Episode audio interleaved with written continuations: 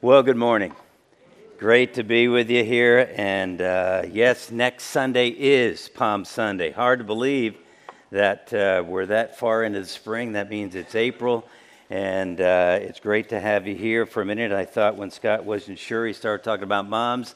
Thought maybe thought it was Mother's Day. Where'd he go? I, but that is in May. Uh, but uh, hopefully it'll be even warmer then. But um, hey, we also wanted to mention a couple of things. Be, be praying for uh, Pat and Helen Scarfo. Um, we mentioned Pat's brother Joe last week to pray, and Joe went home to be with the Lord on Tuesday.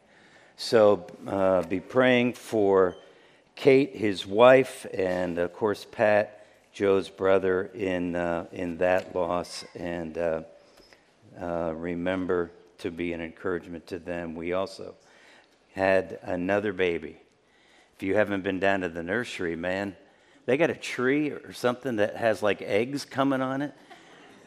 That thing is booming down there, all right? Wes and Stephanie Elfelman welcomed Dak into the world this past Wednesday, March 30th. He's still in the uh, NICU, which is the uh, intensive care for babies, and be praying for them. It's an oxygen level, as I understand it. So be praying for um, Wes and Stephanie and baby's Dak as they hope to be home, I'm sure, soon. Now, we are going to continue in our study on um, future events, the last days, and we I put together for you, and they're out on the Welcome Center. When you leave, you can grab them. If we run out, we'll make more. But uh, it's uh, folded. It's got uh, on the front and then on the back an overview of future events with some scripture uh, so that you can follow along and check out um, the various events in their order and where you can read about them in scripture. And then in the middle, is a chart that uh, put together a premillennial scheme of uh, events. Actually, came across this years ago. Uh, it was a Moody Bible Institute thing, and so hopefully that will be a help to you. And it doesn't have every little detail that's on the other side, but but you can see the big picture things and uh, find where they fit, and hopefully gain a greater understanding. So we started last week with this whole business of future events and uh, in 1 Corinthians 15, and that's why we're doing this because it is there where we have just completed in 1 Corinthians 15. If you have your Bibles uh, or tablets, phones, whatever you're using, we'll have some of this on the screen. Verses 15, 52, 1 Corinthians 15, verses 15, 52, that we can fill in for you and this is where it comes from. And this is what I wanted to read again for you. Um, verse 51 of 1 Corinthians 15. Uh, Listen, I tell you a mystery. We will not all sleep, but we will all be changed in a flash, in the twinkling of an eye, the last at the last trumpet. For the trumpet will sound, the dead will be raised imperishable, and we will be changed. The mystery is that there will be, here anyway, the mystery is that there will be uh, people still alive as believers who, when Jesus returns to this earth, not all believers will have died. And that was the mystery that Paul was talking about, thus, as he moved into the whole business of of resurrected bodies, new perfect bodies, and that's what he's dealing with there in chapter 15. And of course, back to chapter 1 where we began our study in 1 Corinthians. 1 Corinthians chapter 1 and verse 7, Paul says this, uh, therefore do you do not lack any spiritual gift as you eagerly wait for our Lord Jesus Christ to be revealed. So that's what Paul's talking about. And I believe in these two passages of scripture, and we have mentioned some others. We'll review a couple of those that are, they are both references to the return of Jesus Christ for the church at the rapture. That's you and I. those who have been saved from the day the church began, the day of Pentecost, in Acts chapter 2, all the way up until the rapture, when Jesus comes back to take the church to heaven with him, all of us in that gap are called the church, believers, those who know Jesus Christ as Savior. And the rapture is for the church only, it is not for Israel, it is only for the church. And we'll talk more about that as we move through here.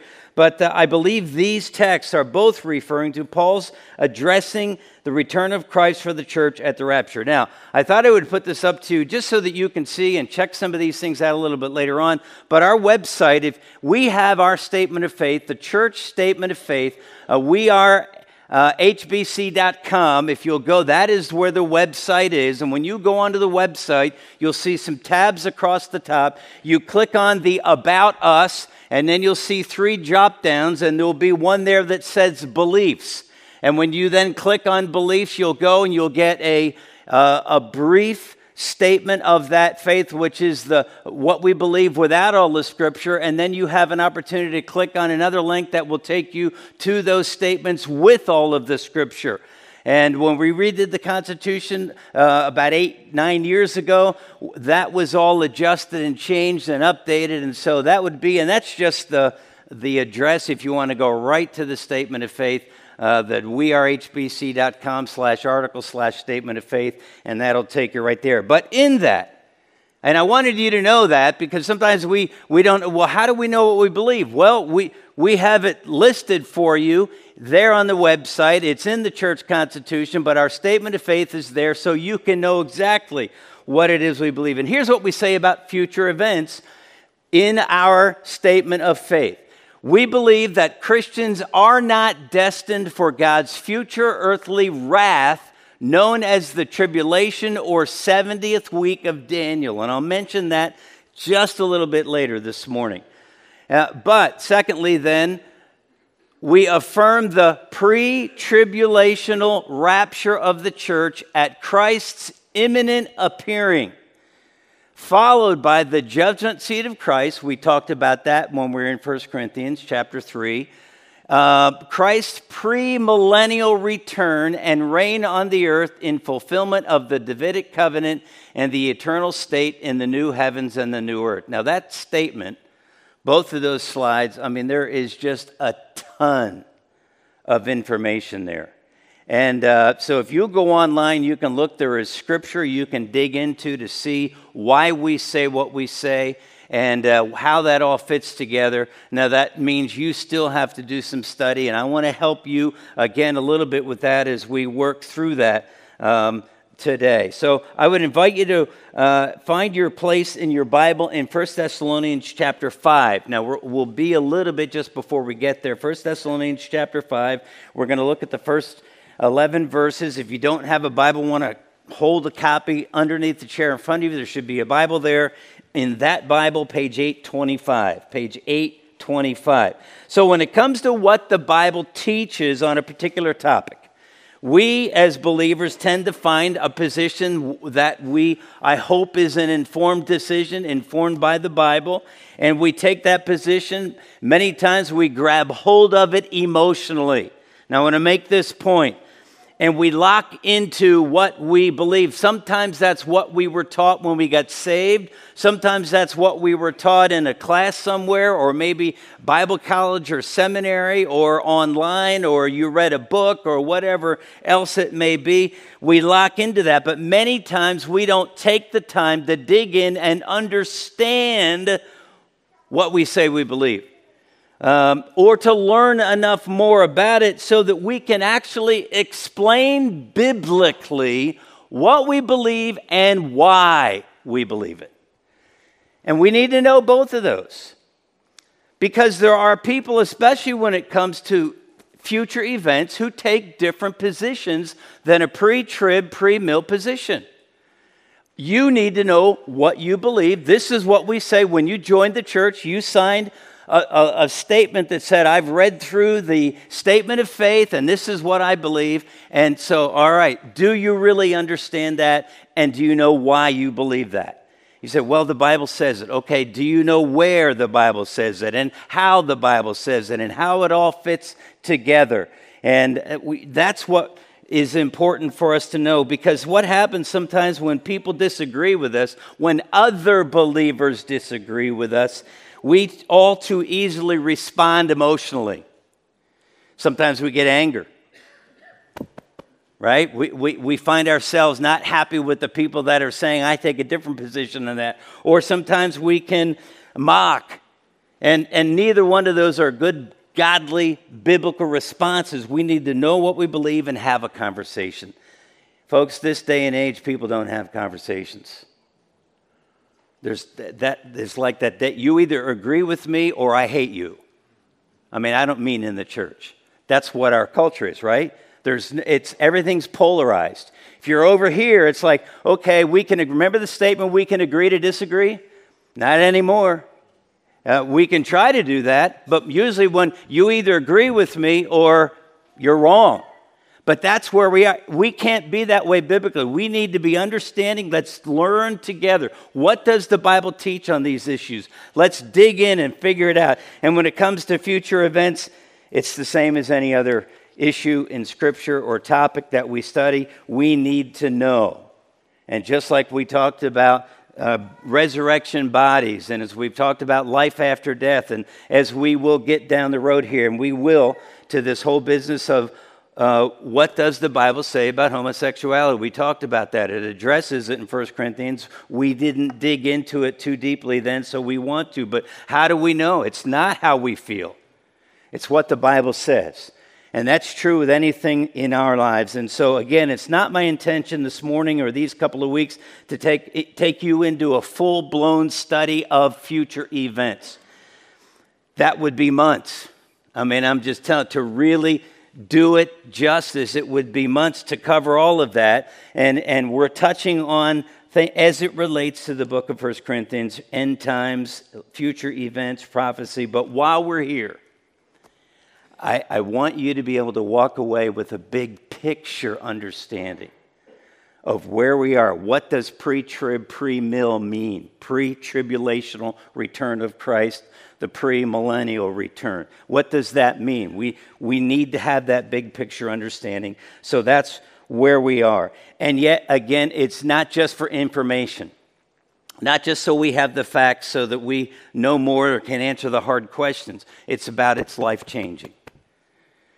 And we'll talk more, we'll end that way today as we talk about that. So you have your place there in 1 Thessalonians uh, chapter 5, but if you back up a few verses to chapter 4, uh, we have been here. I won't take the time to dig into this again, but in 1 Thessalonians chapter 4, verses 16 through 18, Paul says, for the Lord himself will come down from heaven with a loud command, with the voice of the archangel, with the trumpet call of God, and the dead in Christ will rise first. After that, we who are still alive. The Thessalonians weren't sure what had happened to those who died who knew Jesus, but later on we get into chapter 5 and it's not, well, what about the living people? And, and we who are still alive and are left will be caught up together with them in the clouds to meet the Lord in the air, and so will be with the Lord forever. Encourage one another with these words. These truths about end, future events, end times, ought to be an encouragement to you and I. Ought to be.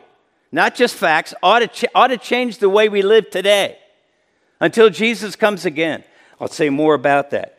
Now, as we talk about this, we said that's very similar to what I just read for you in 1 Corinthians chapter 15. It's also the same type of thing that Jesus taught in John 14 during the Passion Week, the week between Palm Sunday and Easter. And he taught the disciples that in John chapter 3 or 14, verses 1 to 3. Jesus said, Do not let your hearts be troubled. You believe in God, believe also in me. My Father's house has many rooms. If that were not so, would I have told you that I'm going to prepare a place for you? Would I have said that if that wasn't true? Verse 3 And if I go and prepare a place for you, I will come back and take you to be with me, that you also may be where I am. The rapture. Again, 1 Corinthians 15, 1 Thessalonians 4, John chapter 14. Now, the word rapture isn't in any one of those texts. The word that we use for rapture was the word in 1 Corinthians or 1 Thessalonians chapter 17 uh, or chapter 4 and verse 17 where we're caught up. We mentioned to you last week that uh, uh, Jerome, a historian back in the fourth century, translated the Greek New Testament into Latin and came the word raptura, which is for caught up. That's the word we use for rapture, which simply means to snatch, to seize, to take suddenly, the catching up, the snatching out of this world of the church by Jesus as we meet him in the air. That's what we've been reading. And again, the rapture is only about the church, it is not about Israel. When we read about the promises to the nation of Israel in the Old Testament, when we talk about the Abrahamic covenant, when we talk about the Davidic covenant, when we talk about the new covenant, those things are yet to be fulfilled, we believe, in the nation of Israel. And we always must make sure we keep a very clear distinction between Israel and the church, two different entities. We'll leave it at that. We talked about the rapture it has to do with the resurrection of the dead. That's what Paul read, but it also has to do with the transformation of the living. Those of us who know Jesus, who are alive when he returns at the rapture, we will also be changed. That's the mystery that Paul was talking about when he read it or stated that in 1 Corinthians chapter 15. So, when does the rapture occur? That's always the issue. You say, All right, I get that. And so we say in our statement, we said before the tribulation. And we talked last week, and I'm not going to go back over those. Uh, there are five views, typically five main views on the, on the tribulation. When does Jesus come back again? When is the rapture? The rapture is typically, the timing of it is based on what you believe the Bible teaches about the tribulation. So we find out, we said that there are five different positions. That the one would say that Jesus comes to take the church in the middle of the tribulation, the mid trib. The post trib would be at the very end of the tribulation. The partial rapture would happen at the pre tribulation, but then more again somewhere in the rapture. Some, maybe multiple raptures. That's the partial rapture theory. The pre wrath says it's at about mm, five and a half years into the seven year tribulation, whereas the mid trib would be at the three and a half year point. And then where we are, the pre trib rapture position, the church will be raptured before the seven years of tribulation. Tribulation begins, we're told in Scripture, when the Antichrist signs a seven year peace treaty with Israel. Folks, when you hear today peace talked about in the Middle East, it won't be the last time. Because the Antichrist, when he comes into power and position after the church, we believe, is raptured from this earth, he will, and it might not be the next day after the rapture, but there will be a period of time somewhere in there that the Antichrist will be ready to go. He will sign a peace treaty with Israel. And so when you hear about peace talks in Israel, listen, or throughout the Middle East, it's a big deal because the Bible talks about that and it's going to happen. There will be a treaty that'll be signed. So that's where we are. So, why do we take the pre tribulational rapture? When you've got four others that have all good points to them, and, and when, when it really boils down to it, I believe, and so that's why our church, and not because I that was here before I started here, but but our church's position, we believe that the Bible best puts all of the truths together to come up with and say, we believe in the pre tribulational rapture of the church. So let me share with you some, some reasons as to why, because I think it's important that we grab hold of that and that we can talk intelligently, not just say, well, because I can read 1 Corinthians 15 and 1 Thessalonians 4 and, first, and John chapter 14. Well, what about when somebody questions you and has a different position and explains those passages in a way that isn't the way we would understand it? What do you do? Well, we've got to be able to understand. So, number one, why do we take the pre tribulational rapture position? Because, first of all, the church is not mentioned in Revelation chapter 6 through 19 as being in the tribulation. We all know at least that Revelation has to do with the end times, right? All kinds of prophecy there. Well, when you begin to study through the book of Revelation, you will find out that the first three chapters, in those first three chapters, 19 times, the word that we typically use for church, ecclesia, you've maybe heard that? Ecclesia is the Greek word for church, the common word in the New Testament that we use. The first three chapters, 19 times the word for church is used. That's where you have Paul's seven letters to the seven churches seven real churches in Asia Minor during the first century. Revelation was probably written about 95 AD. And so Paul writes that as he writes those seven churches. It's 19 times. That word for church is not used again till Revelation chapter 22 and verse 16. Revelation chapter 6 to 19 is all about the tribulation. That's when you read through that, that's what it's about. And if the church were to be part of that tribulation on the earth, you would think the word church would be mentioned. It is not. Significant quiet and absence of that term from the book of Revelation in those, in those chapters, chapters 4 through 19. And uh, so we would say, and, and, and one of the uh, texts, if you would read it, that Daniel's 70th week, it was in our church statement of faith. Daniel's 70th week, which is a, another term for the tribulation, that is what you read about in Revelation chapters 6 through 19. Again, no mention of the church. One writer said it this way the absence is arresting and unexplainable if the church is supposed to be on the earth during the tribulation, as some would maintain. But we don't.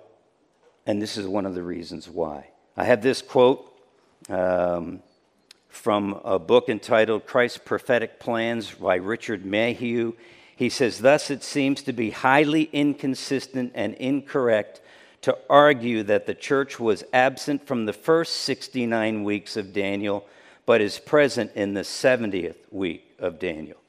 when you want to read about the 70 weeks of Daniel, and again, this is why a whole study on future events would take us a long time because we'd have to go back and look at Daniel. If you want to look at Daniel chapter 9, you can see Daniel's 70 weeks are talked about. All of those, the first 69 weeks are done, they've been fulfilled. There's scripture that tells you what happened.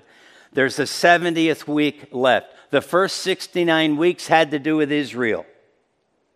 Why do we think that the 70th would not also have to do with Israel? And there's a gap. The gap between week 69 and 70 is the church. That's where we find ourselves. And, and I'm going to leave it at that for now. But as we talk about that, if that wasn't the case, you, the church would be mentioned in Revelation 6 to 19. It is not. So it would appear that there is strong evidence that the church will not be part of the tribulation or the outpouring of God's wrath on the wickedness of those on the earth at that time. Wow, I know. That's a lot of information, right? But hold on. So, secondly, why do we believe then a pre trib position? The church is not mentioned in Revelation chapter 6 to 19 which is talking about the tribulation or Daniel's 70th week. Secondly, because the rapture um, rescues the church from the wrath to come. We are told in Scripture that we as believers will be spared from wrath, from tribulation. Now, some who don't take that position, when they hear us explain that, say, oh, you're escapists. You just don't want to be around for the difficult times of tribulation. Well, no, I don't. I'm glad I'm not. Hard to call it the blessed hope if that's the case, but that's not just why. I mean, if that's the way God planned it, okay. It's not whether I like it or not, it's what God says. But as we study through that, no, we do not believe that believers don't have difficult times, don't have trials, don't have sufferings, don't have persecutions. If you want to just look at some scriptures, uh, John chapter 16 and verse 33, do you remember the disciples came to Jesus and they were saying, Man, we're having a hard time here. And Jesus said, Listen, if they persecuted me, they're going to persecute you. If they persecuted me as Jesus your Savior, they're going to persecute the followers of Jesus too. And so it's there. Well, we Acts chapter 14, verse 22. If you want to write that down, check that out. 2 Timothy chapter 3 and verse 12. All who will live godly in Christ Jesus will suffer persecution. But when we talk about this, we, tribulation, we're talking about the difference between tribulation on this earth and the tribulation that the Bible talks about is a time of God's wrath on the wickedness of this world. This does not include the church. There is no more warning whatsoever to the church that we need to be concerned about going through the tribulation. But in 1 Thessalonians chapter 5, now that's where we started. I asked you to open your Bibles there. 1 Thessalonians chapter 5. And, and let's look at the first few, few verses here. Paul talks about, he says, Now, brothers and sisters, about times and dates we do not need to write to you. Now, brothers and sisters, that could be translated, some of your Bibles may have now as to the times and dates, or now concerning, brothers and sisters, the times and dates. There's a changing of subject. We could go back into the book of 1 Corinthians and see when Paul uses that now about that he's changing topics. He's, he's done with what he was talking about. Now he's going to deal with something different. Okay, so verses 13 to 18 of 1, Corinth, uh, 1 Thessalonians chapter 4, right? We're on chapter 5 here. Chapter 4, he finished talking about the rapture. Now, about times and dates. What's he talking about now? Well, let's go on. He goes, Now about the times and dates, we do not need to write to you Who's he talking to? The church, the church in Thessalonica. He's talking to believers. He says, verse 2 For you, you the church, know very well at the day of the Lord that will come like a thief in the night. You know very well that the day of the Lord will come like a thief in the night. The day of the Lord is the beginning of the rapture. Excuse me, tribulation. When the tribulation begins, that's the beginning of the day of the Lord. The day of the Lord goes on through the tribulation, on through the second coming of Christ, on into the millennium. But when you see the term, the day of the Lord, it begins after the church is raptured, the beginning of the tribulation. So he's talking now about the day of the Lord. He says to you as believers, you know very well that the day of the Lord will come as a thief in the night. Look at verse 3. And I want you to notice the pronouns change. Now, while people, while they, is one translation would say it, while they are saying, it's no longer talking about you. He's no longer talking about they, the church. He says, while people, while they are saying peace and safety, destruction will come on them suddenly as labor pains on a pregnant woman, and they will not escape. Who won't escape? He's not talking to the church. He changed pronouns. He started out talking to the church, you, but now he says, as he's talking about the day of the Lord, when that happens, people will say peace and safety, destruction will come on them, not the church. All right? Does that make sense? Now go, let's go on as we go, as we go down to verse 4. But you, uh, he goes back to the church. But you, brothers and sisters, are not in the darkness so that this day should surprise you like a thief. You are all children of the light and children of the day. We, we, the church, belong to the night, uh, do not belong to the night or to the darkness, that of the wrath of God during the tribulation. So, as we think about that, the significant change of pronouns, we're Paul's talking about the believers, the church, and he's talking about those who don't know Jesus, who aren't part of the church, who will experience the day of the Lord during the tribulation. And then he gets down to verse 9 of this passage in 1 Thessalonians chapter 5. For God did not appoint us to suffer wrath, but to receive salvation, receive salvation through our Lord Jesus Christ. Now, some would say, well, that's the wrath of hell. That's where unsaved people go. Yes, that's true, but not in the context. What's the context? What's Paul talking about? He's talking about the day of the Lord. He's talking about the wrath that comes as a result of that. He's not talking about salvation and those who don't respond by faith in Jesus Christ who will go to hell. That is true, but that's not what's happening here in the context. And so when he says, God did not appoint us, who's us? There's that pronoun again. Us, the church, to suffer wrath. What wrath? The wrath he's talking about that's going to be poured on the earth during the day of the Lord, the tribulation. Why? Because we won't be there. We'll be saved through it. Does that make sense? I hope so. Um, Revelation chapter 3, verse 10. Revelation chapter 3, the same thing here. Paul, uh, John says this Since you have kept my command to endure patiently, and this is one of Paul's letters to the seven churches in uh, Asia Minor, he says, I will also keep you. Who's he talking? You, the church from the hour of trial that is going to come on the whole world to test the inhabitants of the earth. So he says, I'm going to keep you from the hour of trial. Uh, now, when it, I'm not going to give you a Greek lesson, it probably wouldn't be a very good one if I tried, but, but the idea here, when you see keep you from, that word from could be interpreted a couple different ways. I could keep you from the wrath of God by just protecting you, much like God protected the nation of Israel during the plagues in Egypt. Remember the 10 plagues that came on the Egyptians, right? They didn't touch the nation of Israel. Yes?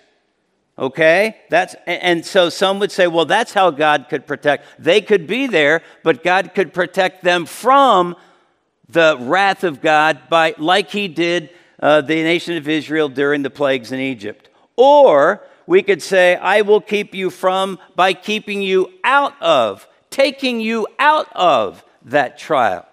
You say, well, how do we know the difference? Well, you've always got to study the context and you can check those things out. And how is that word can be used? Well, if we would go to John chapter 15 and verse 17, we would find, or excuse me, John chapter 17, verse 15, Jesus' great priestly prayer to his Father the night before he went to the cross. When Jesus was praying for us, the church, he said, My prayer in John 17, 15 is not that you take them, us, the believers, the church, out of the world, but that you protect them from the evil one. Out from the evil one, out of. He, Jesus says, Don't take them to heaven, don't take them out of the world, but take care of the men. Well, that out of is the exact same out of in um, verse, uh, Revelation chapter 3 and verse 10. In other words, the out of there, which means, I believe, because it means the same thing here, those are the only two times it's used that way. That if Jesus was saying, don't take them out of the world, literally meaning physically pulling them out, that's how, that's not what I want you to do with the church. In other words, we may think at times as believers, we get saved. Wouldn't it be great that, that we just go home to heaven right away? It doesn't work that way. Jesus was saying, I'm not praying, Father, that you take them out of this world, but that you protect them from the evil one in the world. But when he was saying, don't take them out, he was saying, remove them from the earth. Are you with me? Do you see that? Back to Revelation chapter 3 and verse 10, if you can give me that. Revelation 1, 1 back. That you keep them from same out of. The only thing that John meant there was that Jesus would take us out from that wrath. I think that's pretty clear. And then he says, the hour, keep you from the hour of trial. In other words, keep you from the actual tribulation, the time period of the wrath of God not just an hour, not just a little bit of wrath here or there or trial here and there. No, the tribulation is going to be a pouring out of God's wrath on the whole world for those seven years. It gets worse at this half year point, but as we look at it here, he's talking about the hour of trial. He's talking about that whole time period of the tribulation. So we take that pre trib rapture position because we believe here is another verse that would strongly indicate that we as believers are taken out of the hour of trial or temptation or the tribulation. Thirdly, the rapture and return are significantly different. And I'm just going to mention this briefly, and you can dig through your Bibles and look. And if you will study, as we mentioned, 1 Corinthians 15, 1 Thessalonians 4, John chapter 14, 1 John chapter 3, uh, look at those and then look at revelation verse chapters 6 through 19 which is the second coming which is the return of christ not the rapture. Those other fra- passages are the rapture. And start to compare but here's the point. The rapture and the return or the second coming of christ are significantly different in scripture when you read about the rapture, there are totally different descriptions about the rapture than there are about the second coming of Christ, or what we would call the return of Christ at the end of the rapture. And in fact, there are no signs, as we've said, nothing has to be fulfilled in order for the rapture to take place.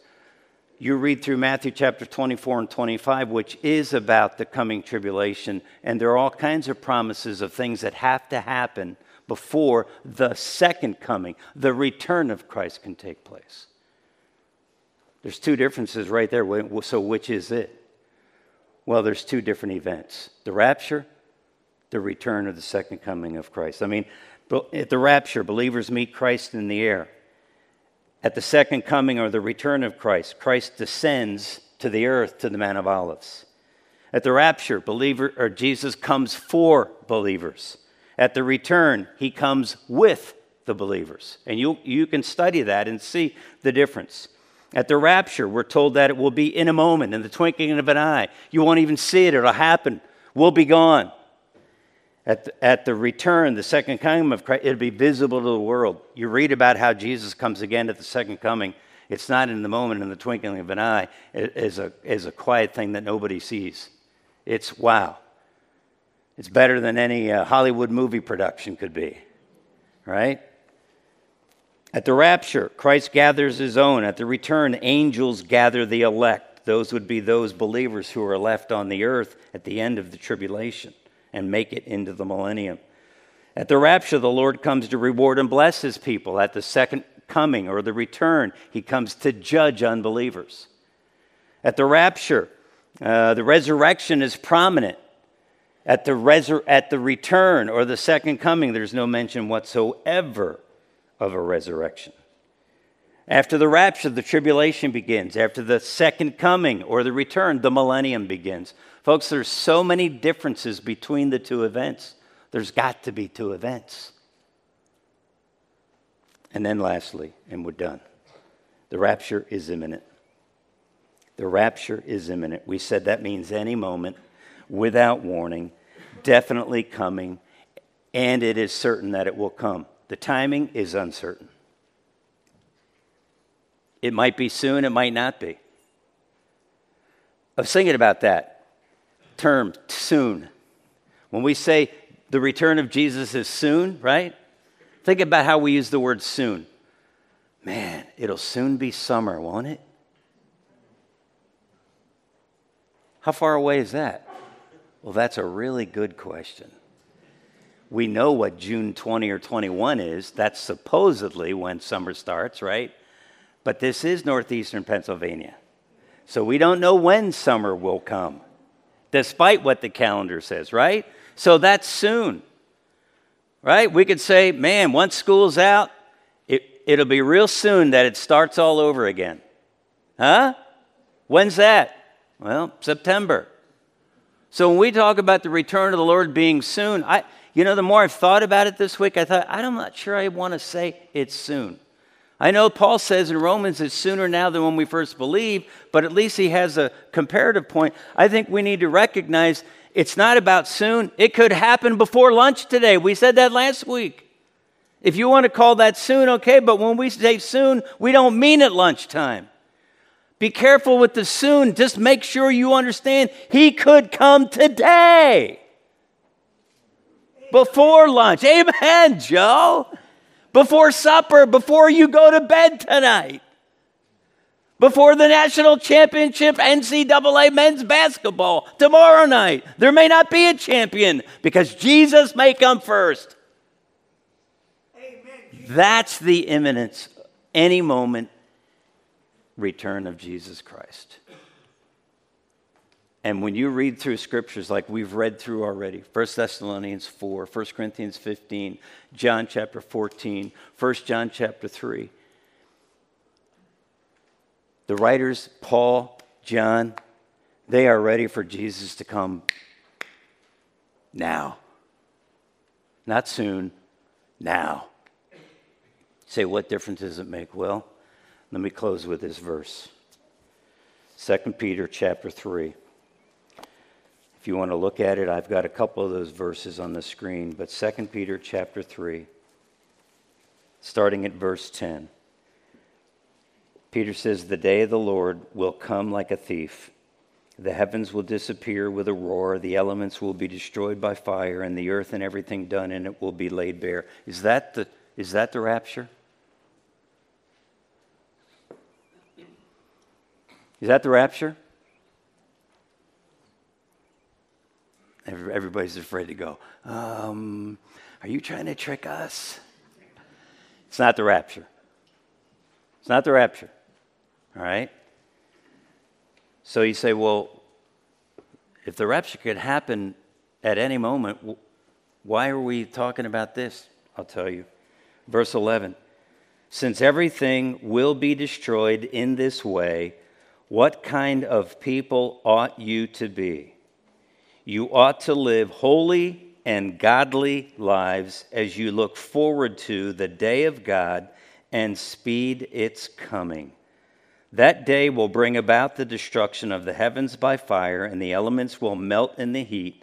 But in keeping with his promise, we are looking forward to a new heaven and a new earth where righteousness dwells. So then, dear friends, since you are looking forward to this, make every effort to be found spotless, blameless, and at peace with him. Bear in mind that our Lord's patience means salvation to those who would believe, is what he's saying. So let me put it this way. So if you've students, and those of you who were students, that's like everybody, right? You get to this point in the school year, whether whatever level you're at, if, if you're at an older level, you begin to think about your grades. What's my report card going to look like, or what's my GPA going to be? Okay, so at this point in time, you realize that the end of the school year is soon.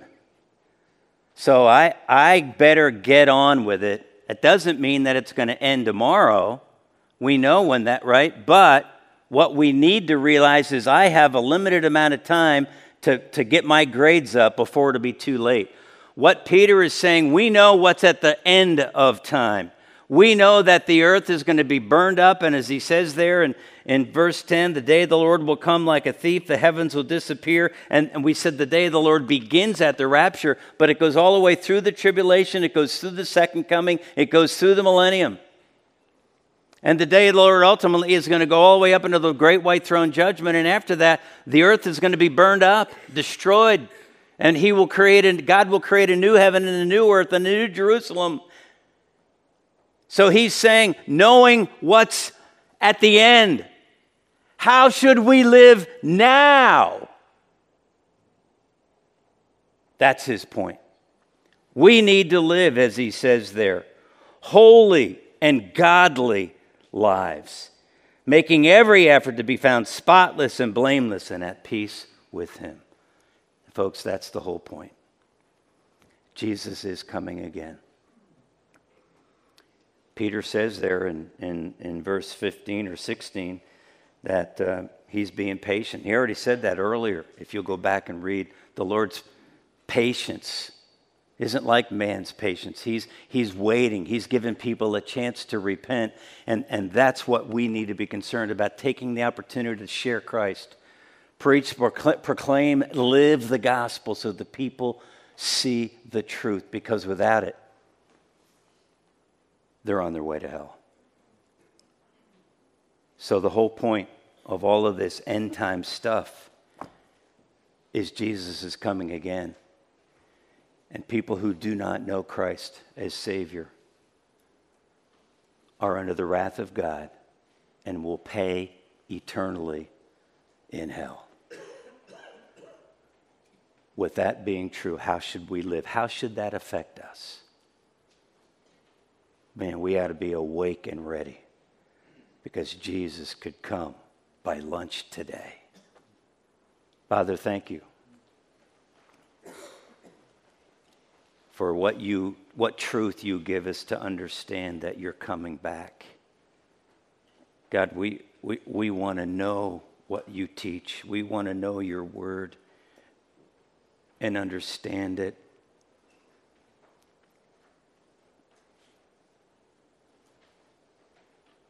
So that we can live in a way that's holy and godly and pleasing to you. Because this old world's going to end one day. We need to make the most of the time you've given us until Jesus comes again. Father, I pray that if there are any here today who don't know Jesus, that you'd open their hearts, cause them to see their sin and that Jesus died for them, took their place on the cross, shed his blood, gave his life, was buried, and rose again from the dead, proving he was who he said he was the Son of God, our Savior, our Messiah, the forgiver of our sins. God, help us who know Jesus, who know that truth, to live in a way that demonstrates that we do believe that and to declare that truth to those who need Jesus. For it's in his name I pray. Amen.